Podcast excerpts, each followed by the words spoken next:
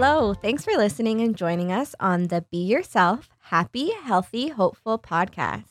I'm your host, Steph, a health promoter from the Bulimia Anorexia Nervosa Association here in Windsor, Ontario. On this podcast, we explore topics related to health, mental wellness, and creating a happy, healthy, and hopeful life full of opportunities for yourself. Today, my guest is registered social worker Sarah Dalrymple. Sarah is one of our clinicians at BANA who works with clients during their treatment. She grew up in Windsor and graduated from the University of Windsor with a Bachelor of Arts degree in Honors Psychology. Sarah went on to achieve her Master's of Social Work at the Wayne State University and had the incredible opportunity to work with other Windsor not-for-profit organizations, including CMHA and Mental Health Connections during her time as a student. Sarah arrived at BANA in 2018 to cover a maternity leave, and in 2019 was offered a permanent position. Sarah is a valued member of our team. She has brilliant ideas on how to make our organizations better and cares deeply about her clients.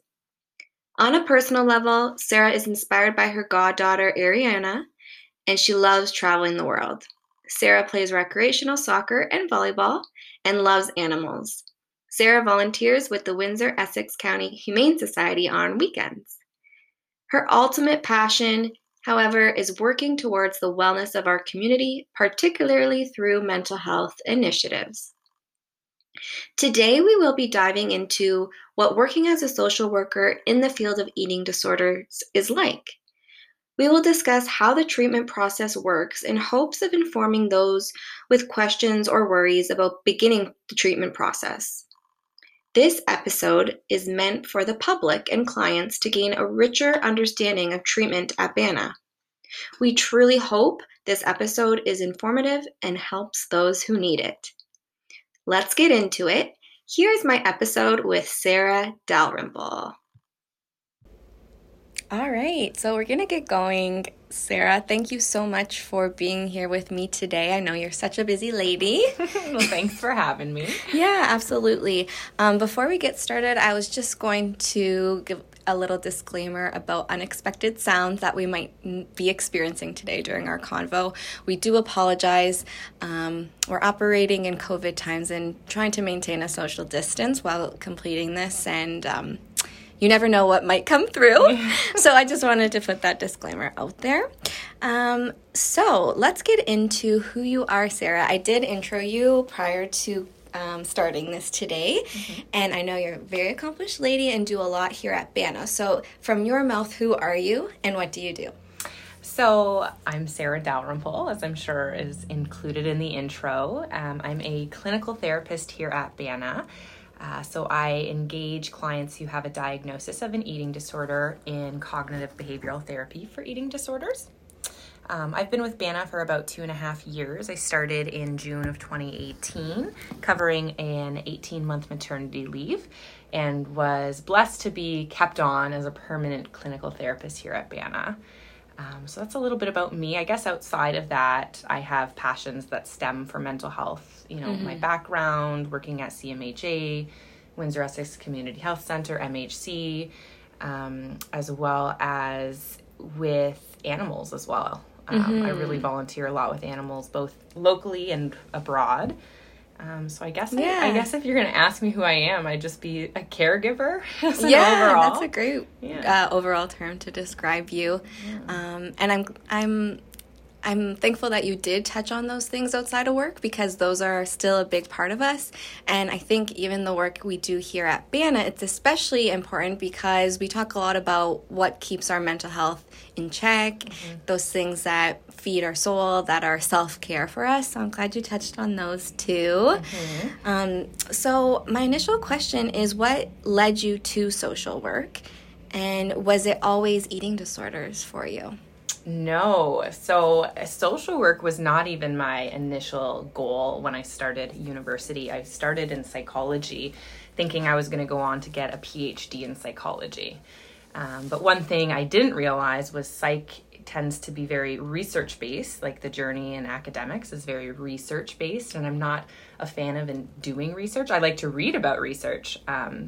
So I heard about social work and I started to kind of uncover a little bit more as to the difference between psychology and social work, and found that social work is a lot more hands-on in many ways, and that there's a lot of variety in career choices for social workers. I mean, any organization or business, there's a social work somewhere on staff, right? Mm-hmm. So that's what caused me to kind of switch over to social work. And I guess overall, the stemming passion was I do have a lot of family members with mental health diagnoses, and I've seen a lot of struggle from that end, and I've always kind of had this interest in it. And so that's kind of what led me to psychology, which led me to social work. Mm-hmm. It wasn't always an interest in eating disorders. I think it's really hard to learn about eating disorders unless you're specializing in it. You don't hear too much about them in programs, you know, like when you go to university and you're taking a class on mental health diagnoses, they only touch on it briefly. And, you know, you don't often hear people getting training in eating disorders unless they're interested in working with them. Mm-hmm. So when I started at BANA, I started fresh out of graduation from my master's degree. And I got my specialization when I had already been hired here. Right. My passion before that was really focused on mental health diagnoses like depression and anxiety and schizophrenia. And eating disorders always felt like a really unfamiliar and scary territory to go. But coming to BANA, realizing what it takes and learning more about eating disorders, I'm very glad that I did, because this is definitely a passion that I've developed being here and hope to continue to work with throughout my career, both at BANA and maybe one day outside of BANA. Right. Yeah, it's definitely one of those more specialized areas. And I think that additional training is very much required if you are working with this population, because there's those ins and outs that you don't necessarily get with that overall arching like master's degree. Mm-hmm. If someone did, I think this would be valuable to our audience, because we don't know who's listening, but they're probably interested in mental health.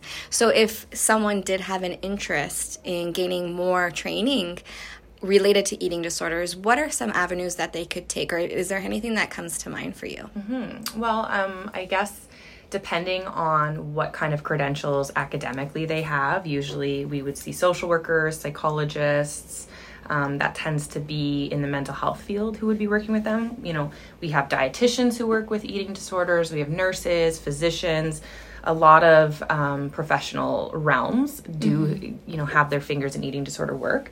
For training specifically, we do highly recommend cognitive behavioral therapy for eating disorders. They've kind of enhanced the classical CBT to address eating disorder concerns more specifically. And there's two versions of that. There's a 20-session one, and then there's a 10-session one that's a little bit newer. Other than that, I would recommend family-based therapies. That's typically the approach that individuals working with adolescents take when they're addressing the eating disorder. They tend to be very FBT focused. And one thing I find that would be super valuable that I don't think most people recognize going into the eating disorder world is a background in trauma therapy and really getting more specialized with trauma. Mm-hmm. One thing I've realized, and one barrier that's kind of come up as a clinician here, is feeling not well equipped all the time to handle the complexities of trauma within this population. Mm-hmm. And I know some of the education we do say, you know, eating disorders, there's not a specific cause, right? There's a lot of things involved, but trauma could be an individual factor that might be at play. And I wanted to talk about that a little bit more, but I'll save my question. I still just want to do a little bit more of a preface about you. So I know that the work here is likely, you know, very rewarding, but also difficult at times when working with individuals who have an eating disorder. So if there's some things that stand out for you, I was curious about this. What might be the most difficult aspect for working with someone through treatment, or what do they find most difficult? Mm-hmm. And then I'm going to flip it and say, what do you find most rewarding as well? Sure. So definitely working within this population, what I find difficult is the level of complexity. It's not just psychological. Eating disorders have a very medical component, and so coming into it with a mental health background and not a medical background, I'm finding myself having to learn more about, you know, the role of a dietitian and learning more about nutrition, or learning about more medical aspects and having to read blood work and things that I never thought I'd expect to do in social work. So that was, I would say that's definitely one of the difficulties with working with this population, is just how much knowledge you kind of need to address it as a whole. Yeah. Because there's so many different levels of care involved with eating disorder work. That's such an important point to make, because actually that's not what came to my mind initially, mm-hmm. but it's so true, right? And also important for those maybe who have an interest in eating disorder, something that they need to brush their skills up on. Yeah. And then, so what do you love most about the work or your job? It's kind of funny because it's the same answer, the complexity. Yeah. I have this just ongoing passion to learn and learn and learn.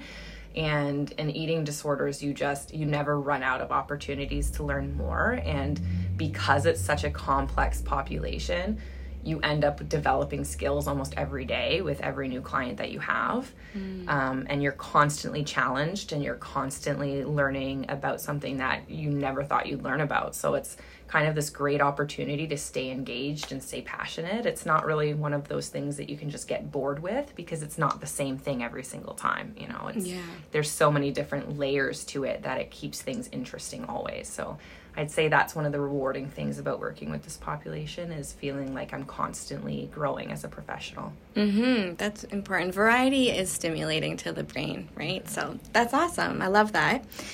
Is there anything of your time working in eating disorders that it has taught you that you didn't expect would come of this? Mm-hmm. Taught me about myself, or would you say about the profession? Or initially, I thought this as more of yourself. Mm-hmm. Yeah, but you can answer it to your discretion. I guess it's really kind of taught me my own limitations and really taught me a lot about patience. I think when you work with something like depression, you know, things take time, but you tend to see results maybe a little bit quicker.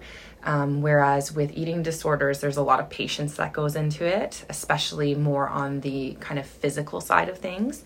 And body image can take a really long time for people to work on and start to really see improvement in. So it's one of those things where there's this delayed gratification and these delayed benefits and delayed outcomes. And, you know, as a hard worker, always being very driven, you're kind of driven by those positive outcomes, and you fight really hard or you work really hard because you want to see the results.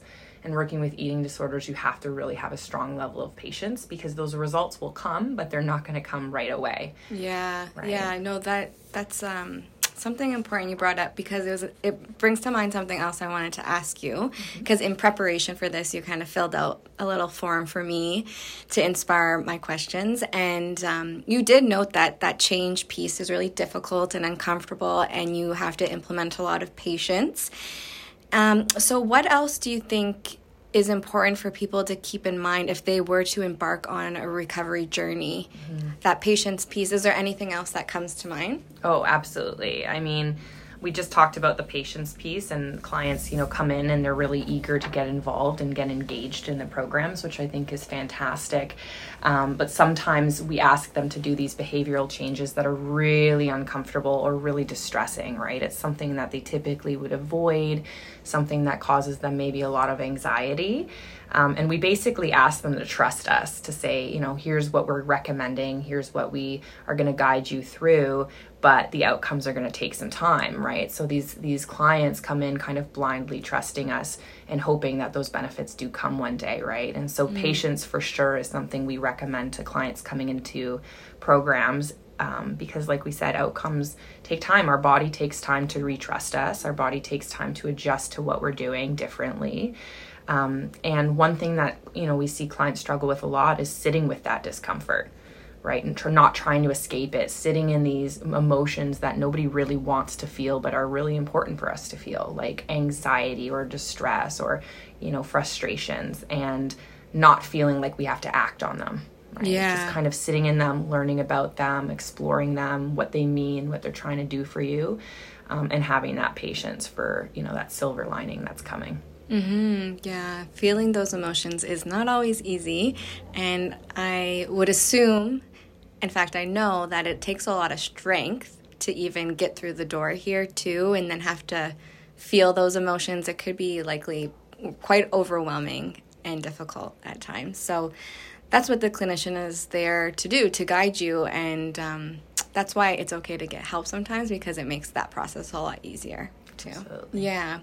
So because we're living in the COVID era, we have implemented some virtual sessions here at BANA. Well, we were forced to. Everyone was.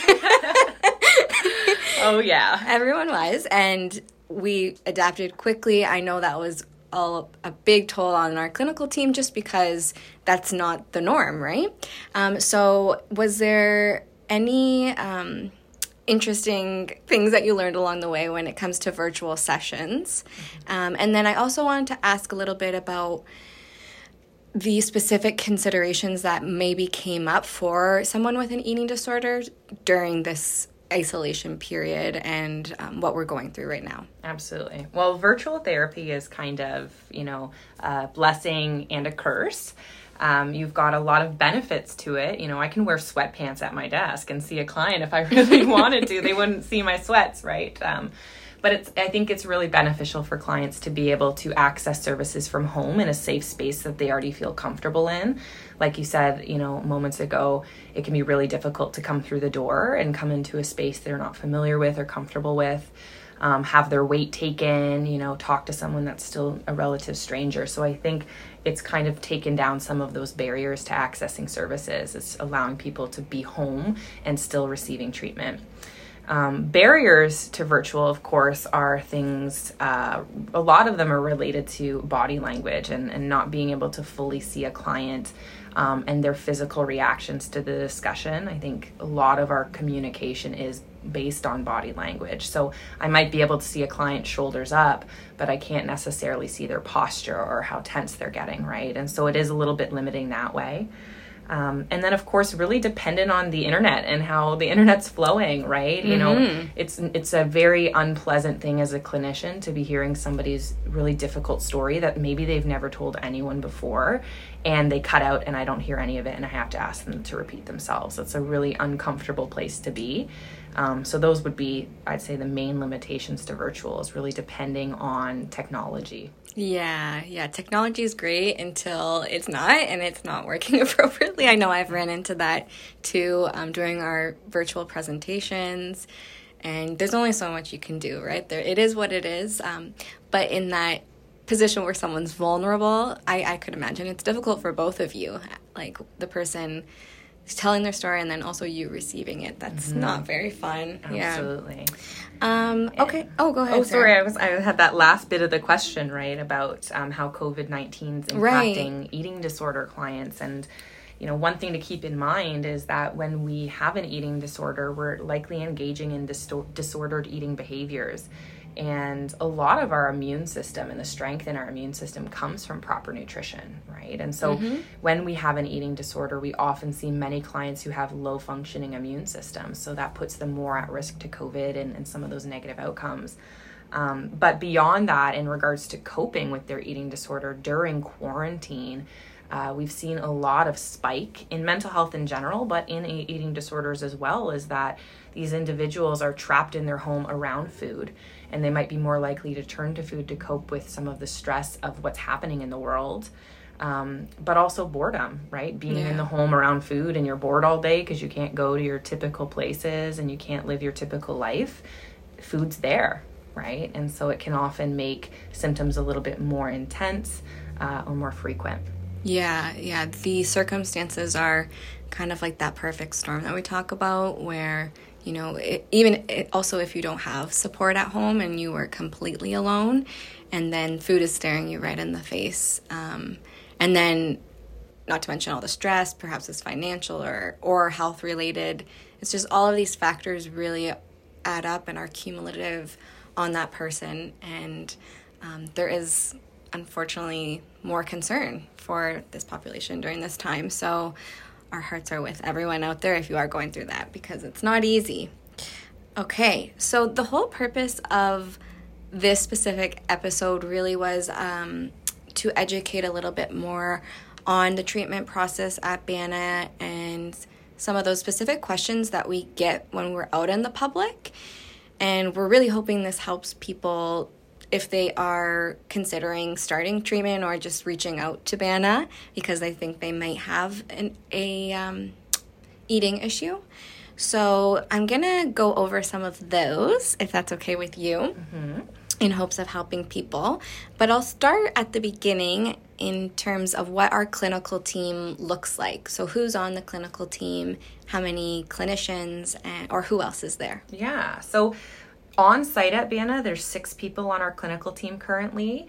But the clinical team, if we look at it as a whole, I would say there's about 8 of us. So those on site, we've got 4 clinicians here, 3 of whom are full-time and 1 of whom is part-time. We have 1 intake specialist who basically filters everybody in and directs them where they need to go. And we have a dietitian who works with our clients. So that's who's on site. But we have the benefit of having 2 professionals in the community come in to consult about clients, about diagnoses, about any kind of complexities that we're struggling with. One of whom we see every week, her name is Dr. Jose Jerry. She's a psychologist in the community, one who has probably the most experience in Windsor-Essex with eating disorders in terms of psychologists. And we also have a physician, Dr. Alexandra Figueroa, come in about once a month to consult about medically complex clients. So they really help to guide us in areas that maybe we don't have expertise to make sure that our clients are getting comprehensive care. Mm-hmm. That's great that they're a resource to us as well. So if I'm going to act as if I don't really know the answers to these mm-hmm. questions. I do work here. But it's just, these are the questions we get, so let's do it. But if I were to call BANA and I was, maybe skipping meals quite frequently and had a little bit of concern, felt overwhelmed, maybe my weight fluctuates, so I make that first call, who would I speak to, and what would kind of that process look like in the initial steps before I got diagnosed? Sure. So, we have the centralized intake line here in Windsor-Essex, which is fantastic. So if you do have eating disorder concerns, there's one number you call, whether you're a child, adolescent, adult, and you'll get connected with our intake specialist.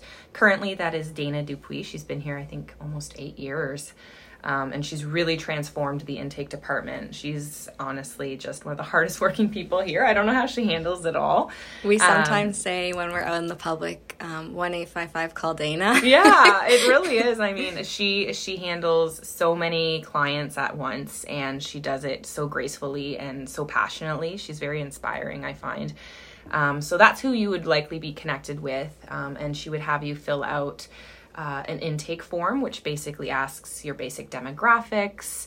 It asks for consent to contact via phone and email, and it basically asks just a general idea of the concerns that the person's facing. And from there, Dana will decide if those concerns sound, somewhat disordered in the realm of eating disorders, and she would schedule then a full specialized eating disorder diagnostic assessment, which would then be the next step in regards to getting involved. Mm-hmm. Right? So Dana kind of screens everybody coming in. If it is a teenager or an adolescent, they are referred pretty immediately over to Teen Health Center, one of our community partners. And if they are a child, so I believe under the age of 11, they would be referred over to Regional Children's Center at the hospital, so RCC, another community partner. Mm-hmm. So BANA takes on all the adults for so we're 20 and up. Yeah. Right. Yeah. Okay. So then I come for that initial appointment with Dana, because she does think, okay, this client is worthy of, looking a little bit deeper. Mm-hmm. And then at that appointment, I am assessed, right? So what happens there? Sure. So the assessment appointment can take, up to 2.5 hours.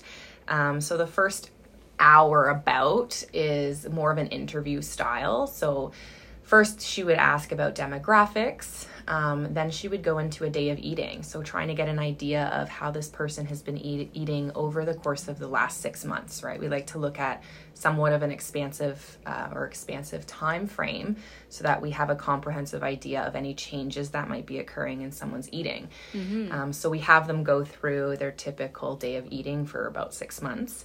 We look at symptoms, so we try to assess, you know, the typical eating disorder symptoms or any, you know, more unique symptoms that could be happening, such as binging, vomiting, the use of laxatives, diuretics, diet pills, driven exercise, dieting, fasting, right? Some of these things that we're trying to assess for and also understand how frequently they're occurring, because that will, of course, you know, have an impact on a potential diagnosis. So once we learn a little bit more about symptoms, we might explore someone's social functioning a little bit, their body image a little bit, and then kind of wrap the interview up with a pretty in-depth onset. So we kind of ask about their upbringing, how, you know, their parents interacted with food and body, any kind of peer influences, traumas that may have happened, abuses. Essentially, where did this kind of concern begin and how did this progress over the course of somebody's life? Right. And once we've, you know, completed that interview, we have the clients go into a separate room to complete some measures. So we have them complete some questionnaires that help to kind of further assess somebody's mental health and well-being, and also other traits and characteristics that might point us to the eating disorder diagnosis. Okay, yeah. I think that's good to go over, because there is initial worries, or this is why people don't reach out for mental health help, because they don't know what they're going to be asked. They don't know what to expect, especially if this is the first time seeing a health professional. So yeah, that was really helpful. I think just lessening that unknown kind of eases that initial anxiety. Absolutely. And we're entirely voluntary here at BANA. We're never going to force someone to go where they're not comfortable.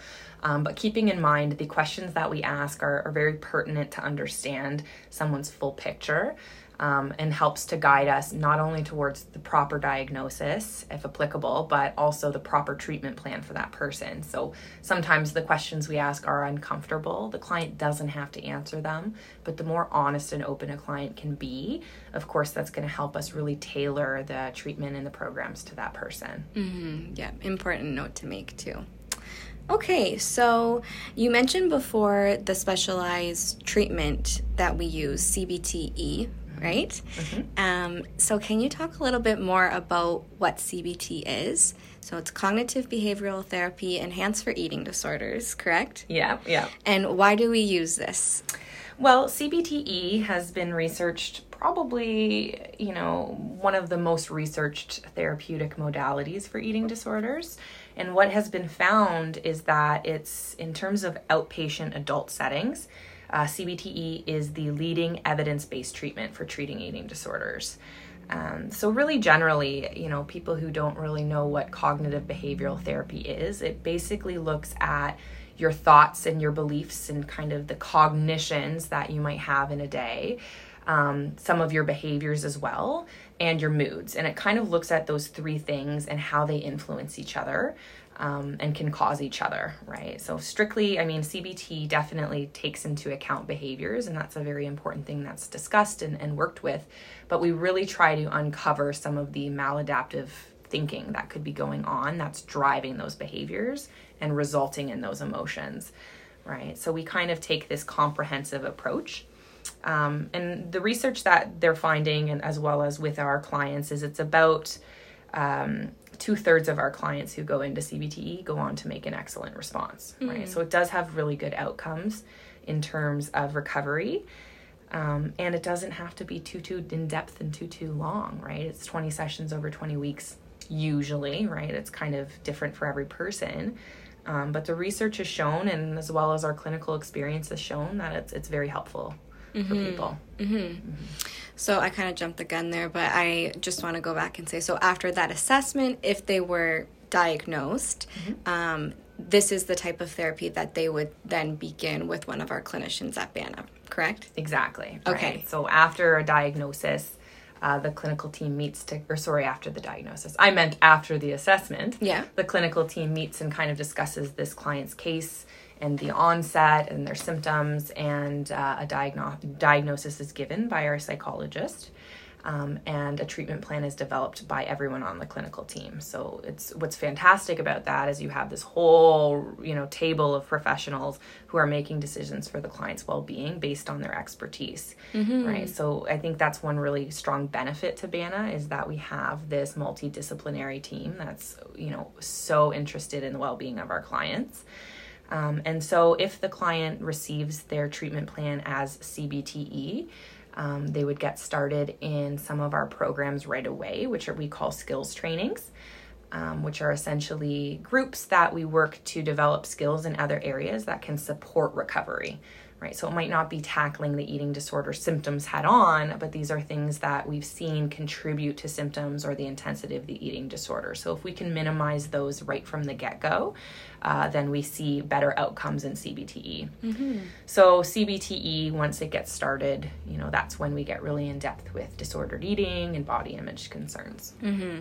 And those skills trainings, those are only available after you've been given the diagnosis, correct? Yes. Yeah. Okay. Mm-hmm. Yeah. So it's not, because they are skills that are great for, even if you didn't have an eating disorder, I think they're really good for coping and managing your mental health. But I just wanted to make that clear too to people because it's not an open door. Yeah, absolutely. Yeah, right. Yeah. I think they're fantastic programs. And if people are interested who don't have an eating disorder, there's a lot of similar programs in the community at some of our partner organizations that could address some of those concerns, right? So, it's not that we're trying to close the door and not help, mm-hmm. But we have created these skills trainings strategically to help with the eating disorder recovery. So they are specifically for diagnosed BANA clients. Mm-hmm. And it gets the ball rolling too. Mm-hmm. Okay, and then you also mentioned that the sessions, usually around 20 sessions, and in those sessions, can you give us a little glimpse of types of things you might cover when going through treatment? Absolutely. Well, we could break it down. CBT-E is broken down into 4 stages. Each stage addresses different areas of the eating disorder that are all pertinent to the recovery. So stage 1, we meet with clients 2 times a week. And the reason we meet 2 times a week is to really establish a lot of change. Research shows that the most change outcomes can be predicted within those first 4 weeks of treatment, right? So we try to get as intensive as possible right out of the gate in order to maximize those recovery outcomes. So those first 4 weeks are quite intensive. What we really look to target is reducing symptoms and educating on eating disorders and symptoms. We help to try to demonstrate how all of these involved factors can maintain the eating disorder over time, and they act in cycles. So we kind of draw this map of the eating disorder and all these kind of co-occurring factors. And in it, we, stage 1, we really develop tools to overcome urges for symptoms. And we do a lot of work at regulating eating. So that's probably the main focus of stage 1 is trying to get somebody on a regular eating schedule. All the while, we get them started with those self-monitoring logs where they're recording their eating in a day and their thoughts and emotions and situations that are happening. So that way we can kind of get this full picture of everything that's going along.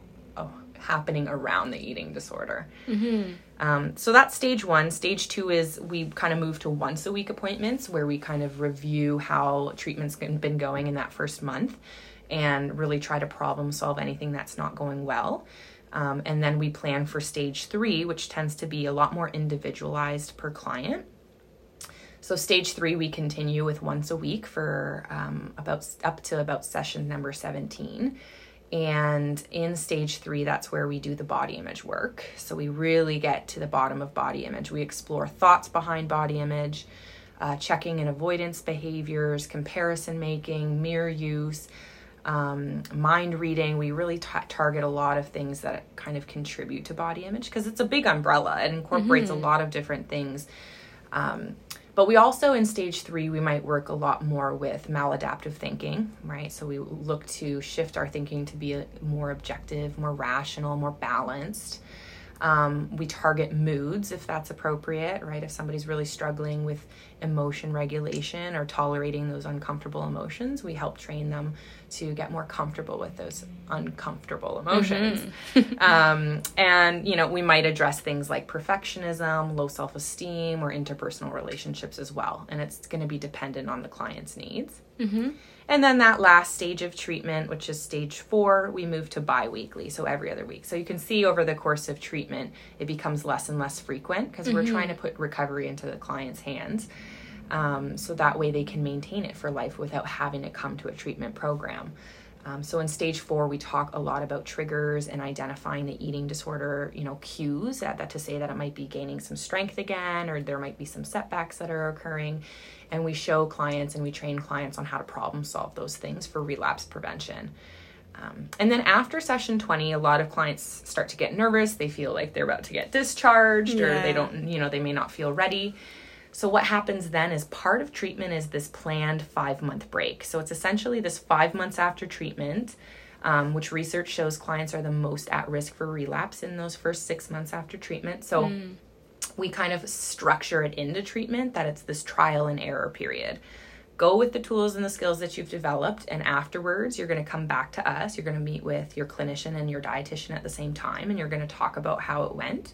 And if you still need programming and support, we come up with a new treatment plan, mm-hmm. right? I think that's one thing, you know, I really want to stress to clients who might be interested in coming to BANA is we don't disengage with clients unless we're confident they have all the tools that they could possibly need to target their eating disorder and engage in recovery fully. Yeah, that makes me feel comforted, mm-hmm. because that 5-month period I would be like, okay, you know what, I'm gonna work on this by myself, see how I do, but I still have, you know, that link mm-hmm. that, you know, I can come back. That's really comforting, I think. Absolutely. And what about if you were in treatment and you were in stage 2 and you were just, you know, maybe other circumstances caused you to feel very overwhelmed, it wasn't a good time for you, and you decided, oh, I want to end right now? Does this sometimes happen, and can that person rejoin at a different date? Mm-hmm. Oh, it happens a lot. Yeah, mm-hmm. It happens a lot. Life is uncontrollable and unpredictable. That's just the nature of life. So we call, I mean, there's a couple options for clients who might be going through that. I think it depends on what's happening in their personal lives or in, you know, other areas of concern. So we kind of, you know, the clinician will talk to the client about what's happening, their situation, and try to kind of get an idea of time frame as to how long the client needs before they can re-engage in eating disorder treatment. So if the client, you know, it's situational and they can kind of get it figured out in a couple of weeks or a month, then what we would do is pause CBT-E. So what that means is let's say you're at session number 10, you're paused at session number 10, and when you come back, you start at 11. Mm-hmm. After, of course, a booster session where we don't count it technically. We'll review everything, get you back on track, and then we'll start from 11. So essentially a pause is the client stays connected with their clinician. The clinician checks in as much as they agree upon, as well as the dietitian. So their place in treatment doesn't go anywhere. They're not going back onto the wait list per se. They're not being discharged. They're kind of just this sitting file for about a month. So we max that pause at a month.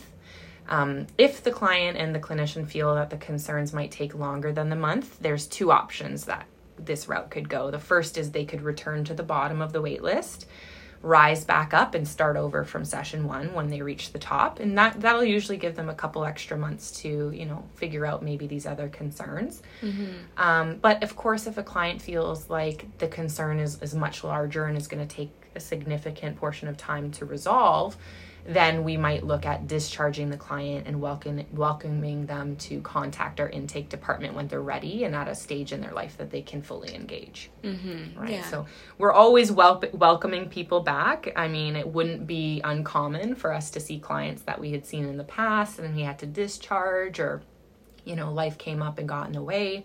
It's very common that we pause clients, right? Mm-hmm. And we try to be as flexible as possible with that. Mm-hmm. Yeah, there is an element of, you know, right timing and readiness, I think, when it comes to mental health. So that's also a good thing to know. Mm-hmm. Absolutely. And then you also mentioned our dietitian. Nicole is our current dietitian here at BANA. So how does it work? Am I seeing my dietitian in parallel with my clinician? And is there ever sessions where I'm seeing both of you at the same time? Yeah. I mean, yeah, this is where it gets hard because everything's so unique, right? So typically, and I stress the word typically, clients would be seeing the dietitian in parallel. So they'd be having sessions with their clinician while simultaneously having sessions with the dietitian, right? So like when I said about stage one, you'd be seeing your clinician 2 times a week. Sometimes you might be here 3 times a week if you have an appointment with the dietitian scheduled too that week, right? Mm-hmm. So usually clients access up to about 7 appointments with the dietitian in addition to the 20 sessions they'd be getting with their clinician, right? Depending on client needs. Some people need her less, some people need her more. Okay. Especially maybe some of the more medically complex clients, we tend to pair them more with the dietitian. And sometimes, you know, depending on client needs, sometimes the dietitian and the clinician decide they're going to team up and see the client together. It depends on how much kind of comes up in a session. If I find myself having to talk a lot in my sessions about Nicole's role and you know, food and that component, then I might bring Nicole in. But Nicole has that same experience. I'd say in Windsor-Essex, Nicole's probably like the most well-versed dietitian in counseling because, you know, a lot of her role is, you know, managing the emotional aspects or the thought aspects or the life aspects that come up, right? We can't ask a client to only talk about food with the dietitian. Yeah. So she's very well versed in kind of counseling almost. And so sometimes if we find that that's an ongoing pattern, then we might try and target it together by having joint sessions. Yeah. Right. And that's, like you mentioned before, the beauty of having a multidisciplinary team and being also in one space too, because sometimes people are seeing a clinician here and then maybe seeing, you know, a nutritionist or a dietitian somewhere else. This is truly client-centered care and everyone's on the same page and has the same goals for the client, which is really nice. Absolutely. And I think one benefit, you know, to BANA that I see is we have weekly rounds. So at least once a week, if not twice, we're all meeting and consulting about client cases, both new people coming in or people who are currently active. So it's, you know, you're not just getting this multidisciplinary perspective at your assessment, you're getting it every week. Anytime a concern comes up, and if your clinician feels this might be something to bring to the team, they will. Right. And yeah. So we're constantly consulting about clients and constantly thinking about how to improve their care or tailor their care better or thinking about referrals we can provide. So it's really fantastic because our team meets and we have really great communication. Everyone's always on the same page about all the clients that are here. Mm-hmm. Right. And so I think it's quite fantastic that we have that opportunity. Mm-hmm. Okay, so we're throwing a lot of information at you, listener. So I do, no, I'm not going to apologize because you're here to listen and learn, but take a break if you need to and come back to it. But I think it's all super valuable. So sometimes we do get asked when we are out in the community doing health promotion, people will say, oh, I'm really nervous. Can someone come with me? Has it ever been a case where you did have someone's loved one in the room or some form of support? Oh, yeah. Yeah. So again, BANA is just such a flexible place. Definitely we encourage clients if they are comfortable coming to session on their own. We definitely want to have it more of this individualized treatment where the person's holding themselves accountable and able to kind of calm themselves down if they're feeling anxious. But we definitely welcome support persons in session as long as there's advance notice given. We do have to have, even if it's somebody's mom, let's say, we have to have them sign consent. So we need advance notice for that. And so if someone's really nervous, especially at intake, it's very common for people to bring support persons, and that support person can wait in the lobby and they're also welcome to come into session. Even beyond that, we offer education as well, right? If someone, you know, is really struggling educating their family on what's going on, we very much welcome their family to come in and meet with us and ask us questions and, you know, help them to understand, you know, their loved one's eating disorder and what is happening in treatment and what some of those change expectations are. So it's very common that we, you know, are engaging the support people because, you know, relationships in our environment play a really big role in the development and maintenance of an eating disorder. So if we can get everyone on board and everyone aware of, you know, the circumstances and the, you know, triggers and these kinds of things, then it's going to make recovery easier for that client. And that's what BANA is all about. So absolutely, it wouldn't, like, again, it's a very common thing that we welcome people coming into session. Oh, that's good to know too. And sometimes there might be a preference for certain clinicians. I'm sure that has come up. How are those instances dealt with? Can you choose your therapist, or are you just allotted a therapist and that's who you stick with? So it's a little bit more of a complex question, because mm-hmm. if, let's say, you knew the therapist from the community, because Windsor-Essex, I mean, we're a big city, but we're a small city. Yes. Everyone seems to know everybody, and it wouldn't be, you know, I've known many people to come through the doors here. But for reasons related to conflict of interest, if your, you know, if your clinician recognizes you from a personal level, or you recognize them, then you wouldn't be accessing that clinician. And that clinician simultaneously would not be sitting in on rounds when your case is discussed. So we take that very seriously, conflict of interest, and we make sure that a client is only paired with a clinician that they don't know personally. So they would not be able to choose, oh, that's my, you know, friend, I want to work with her. That would not be an option here.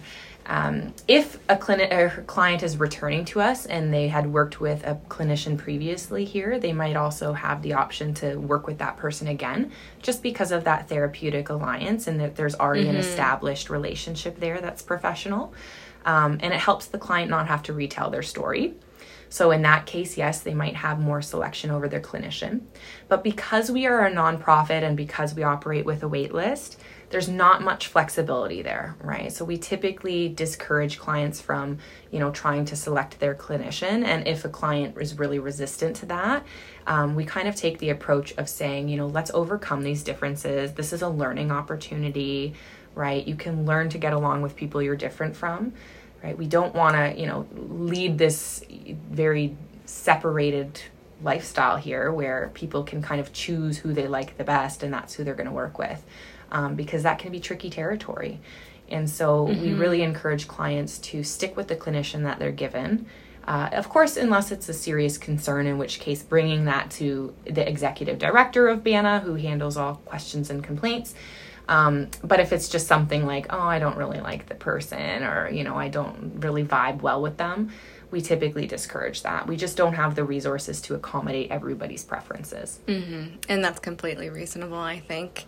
And does it ever happen that someone might be seeing a therapist or clinician elsewhere for, whether it be for their eating disorder or for something else, or that's just their preference to have, you know, a maintenance appointment with someone?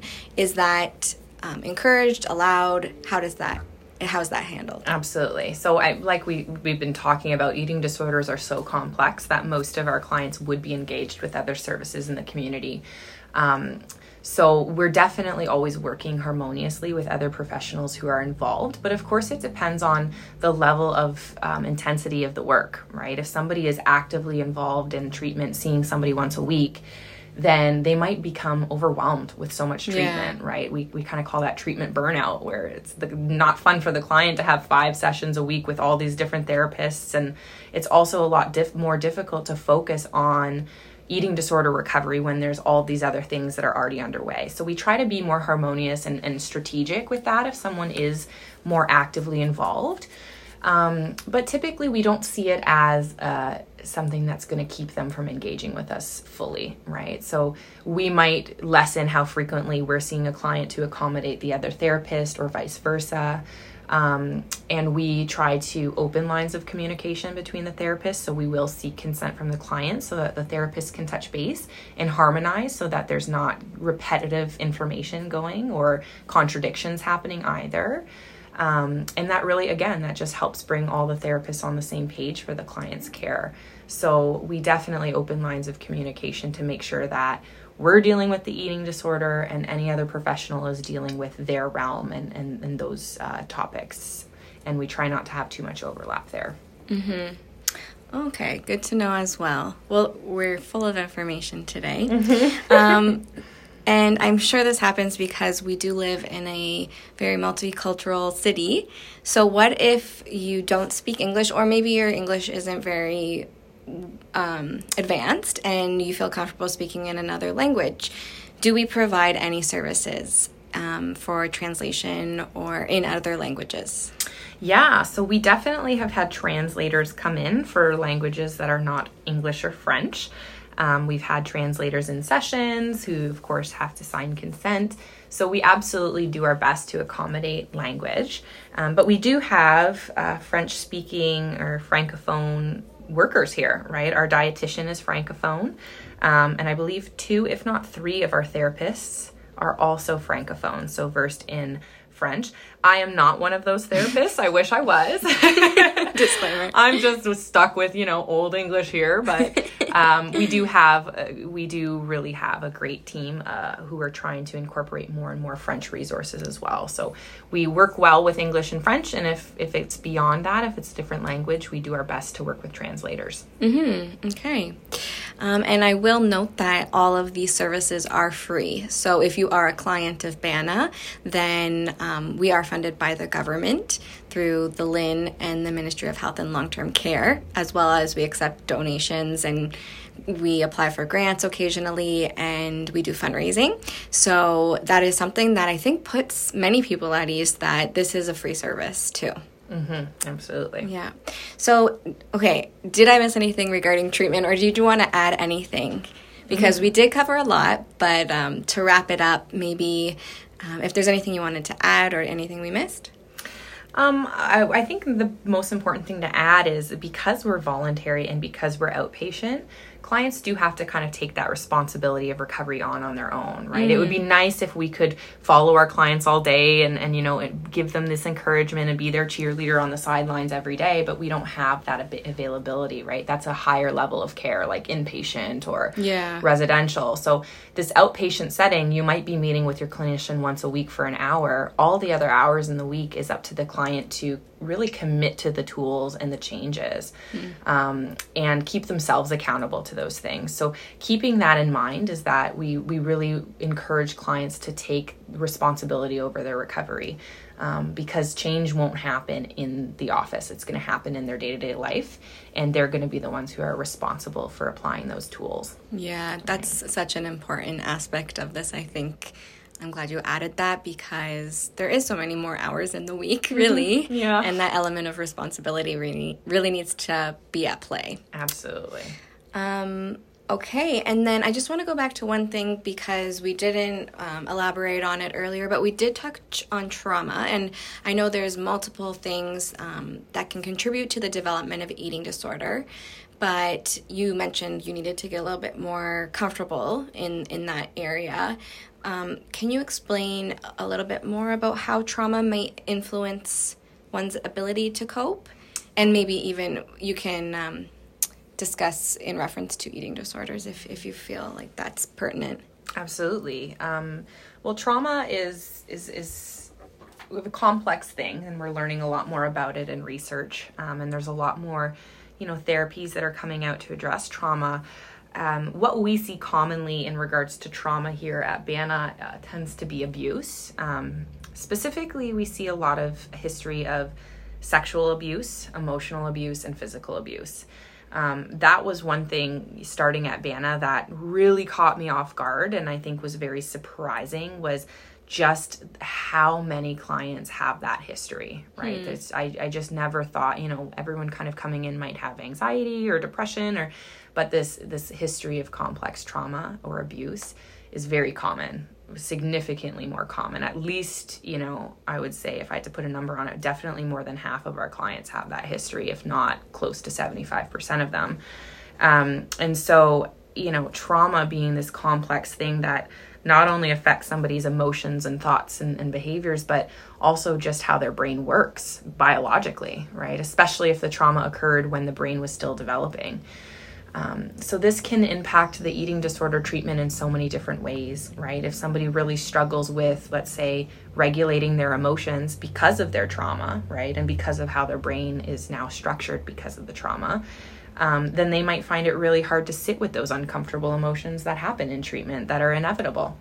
And they might be more likely to try and escape those uncomfortable emotions because they can't handle them, right? And so they might use symptoms like binging to distract themselves and shut their brain off, or purging, right? So trauma can definitely make symptoms a little bit more intense and a little bit more frequent. Also, body image can be this huge component that when we start to look at body image, we tend to uncover a lot more trauma stories, because especially in the nature of physical and sexual abuse is your body's the vessel in which you've been abused through. Mm-hmm. And here we are opening up and talking about your body, and you may not have talked about your trauma before, and this is opening kind of this, we've literally had clients call it this Pandora's box, right? Yeah. Of things they didn't think they were going to have to get into, and things that they likely will have to get into, either with us to some degree or with another professional in the community, in order to fully overcome this eating disorder, right? Especially if it's driven by this underlying trauma, right? So we're finding that trauma has this very, very, very dynamic and complex relationship with eating disorders. And, you know, I could talk about this in a whole podcast of itself. But one fascinating finding that I'll kind of wrap up this discussion is with that, you know, how trauma affects the brain, right? I think we're learning more about that, and I think it's quite fascinating that very, very realistically, the brain, the composition of the brain and how the brain processes information is drastically changed when someone's experienced trauma. So it's not a matter of just getting over it. Yes. Right. And so it's something that, you know, if someone has this complex history that's been untreated or unaddressed, of course, treatment could take longer, right? We might have to look at referrals. We might have to look at doing more in-depth work than just the CBT-E, right? So trauma is very much, we're finding, related. Not only to eating disorders, though, I really want to caution. Trauma's behind a lot of mental health. And so I would recommend to anybody getting into the field of mental health to do their best to get some trauma experience, because there's a lot more coming out about it. Mm-hmm. Yeah, and it's so interesting. And for me, it brought to light the need for more compassion, too, when it comes to mental illness and mental health, because I still believe out there is that stigma, and it's because people don't fully understand how this isn't a choice. And at times there's things that have happened in an individual's history that are at play and influencing brain development or brain chemistry. And I know, like, I've heard that memories can be stored in areas of the brain, and then, like you said, like that box is open. So it's really, I think, there's still a lot of education and compassion that needs to be practiced in mental illness in order to help eliminate more stigma in our world, because it's not a choice. And sometimes these people don't even want to be engaging in a certain behavior, but mental illness has led them down that path, right? Mm-hmm. So Absolutely. It's definitely something that needs more attention. And I know people in the community are working hard to bring more awareness to mental illness, so that's great too. Yeah, absolutely. I'd say compassion, and just if you don't understand, listen. That's all you need to do. That's right. A great point. Yeah. Okay, so I'm gonna just end with a few more kind of light questions. Mm-hmm. Right. Hit me with them. Yeah, so when I was preparing for this, I asked you just to describe yourself, and one word that you used and I can definitely relate to, and I think a lot of healers and health professionals might also relate, is that you describe yourself as an empath. And for those that don't know, that's someone who's more maybe sensitive to others' emotions, and you can elaborate if you want, but why did you describe yourself as an empath, and then how do you think this helps your work? Mm-hmm. Well, oh my gosh, if you were trying to be a social worker or a therapist without empathy, you're not going to do a great job, I'll be honest, because, you know, to some degree, I might have my own life concerns and my own problems and struggles, but I don't have an eating disorder, right? And I don't know exactly the experience of anybody else other than myself, right? So if I can't empathize with their perspective and I can't empathize with what they've been through, and try to put myself in their shoes as best as possible, right? Then what do I have as a therapist if I can't try and put on their thinking cap and try and see the world through their eyes, right? And it's not, you know, always just about being able to relate to their emotions, but trying our best to understand their experiences, if not relate to them, right? And so empathy is something that is so crucial, I think, for this line of work. Because like we just talked about, not everybody understands it. They say, get over it, just eat, you know, just lose weight, go on a diet. If you can't understand the struggle behind that, right, you're not going to do good work. I'll be honest. You won't really be an effective clinician. Yeah. And so it's something that is a skill. You can, of course, develop the skill, but a lot of people are born with it innately. And so being able to relate to people and try to see them and see their perspective of things can be difficult, but it can also be really rewarding because that's where the good work gets done. Yeah, that's a great answer. You also described on my intake form that positive body image makes you think of acceptance. So why did you choose that word? Oh, yeah. Sorry, I kind of threw that one at you. No, that's okay. Body image is interesting because I think coming in to therapy or anyone who wants to improve their body image, I think what they aim for is body satisfaction. And I feel like that's really unrealistic because whether you have an eating disorder or not, everybody has some area of themselves that they're not in love with, right? I think it's really unrealistic to expect to love every inch of yourself because that's just not normal. Anyone who says that they love themselves from top to bottom and there's not a single part of them that they see as a flaw or as, you know, an insecurity, I want to meet these people because I haven't met any of them yet. So I say acceptance because it's more about accepting your body no matter where it is, right? Whether it's big or large or small and dainty, right? Tall, short, you know, no matter where it is, finding this way to appreciate it and to get inspired by it and to accept it for the way that it is. That's where happiness is, right? We see clients who say, you know, if only I was 10 pounds smaller, I'd be happy. And then they might get 10 pounds smaller and they're still not happy, right? So acceptance is more of a broad thing where you can love yourself no matter where you're at. Right. And it's kind of, we say it is what it is. You know, body acceptance is looking at yourself and going, this is what I'm given. This is where I'm at. And I'm okay with that. It is what it is. Right. Rather than looking in the mirror and trying to convince ourselves we love every square inch. Right. Yeah, that is so what it's all about really is. But it's not easy to get there. But I am totally on the same page as you. That's what I preach to is acceptance versus you're not going to feel good every day. It's just a matter of fact. Yeah. Listen, if everybody could love their bodies and feel good every day, I'd be out of a job, okay? So I don't know. I don't know if that's realistic to strive for. All right, yeah, I totally agree. Great answer to that. And because the name of our podcast at BANA is Be Yourself, Happy, Healthy, and Hopeful, I always end my episode by asking my guest, what are you hopeful for going forward in 2020? And that can be personally, or that can be for our community, for our world as a whole. It's really up to your discretion how you want to answer. Well, at BANA, we are in the process of developing a lot of things. We're really trying to pump resources onto our website, such as an FAQ to answer all of these same questions about treatment. So, you know, if you're feeling overwhelmed with this podcast, you can go online and reread about it, right? So I've been working on that with our clinical team, and we're hoping to get that up by the end of the year. In, you know, more of a broad scope, you know, personal and worldwide, I think COVID and the nature of COVID, specifically in the realm of mental health, I think it's kind of forced us all to learn how to cope and learn how to reflect on ourselves and improve our lives in ways that are really difficult and that we typically would avoid, but kind of don't really have much any other options right now with the circumstances of the world. And so I think, you know, COVID being this thing that's quite terrible, and I feel for the families who've been so much affected by it. But the silver lining being that, you know, we're talking about mental health more. We're talking about our well-being more. We're talking about ways that we can continue to live a quality of life even if we're trapped in our homes. And so I'm hopeful that can really help to turn around this stigma that we've had forever on mental health, right? Because so many people are affected. And I think, you know, it's really becoming in the spotlight now, mental health, as COVID numbers are going down.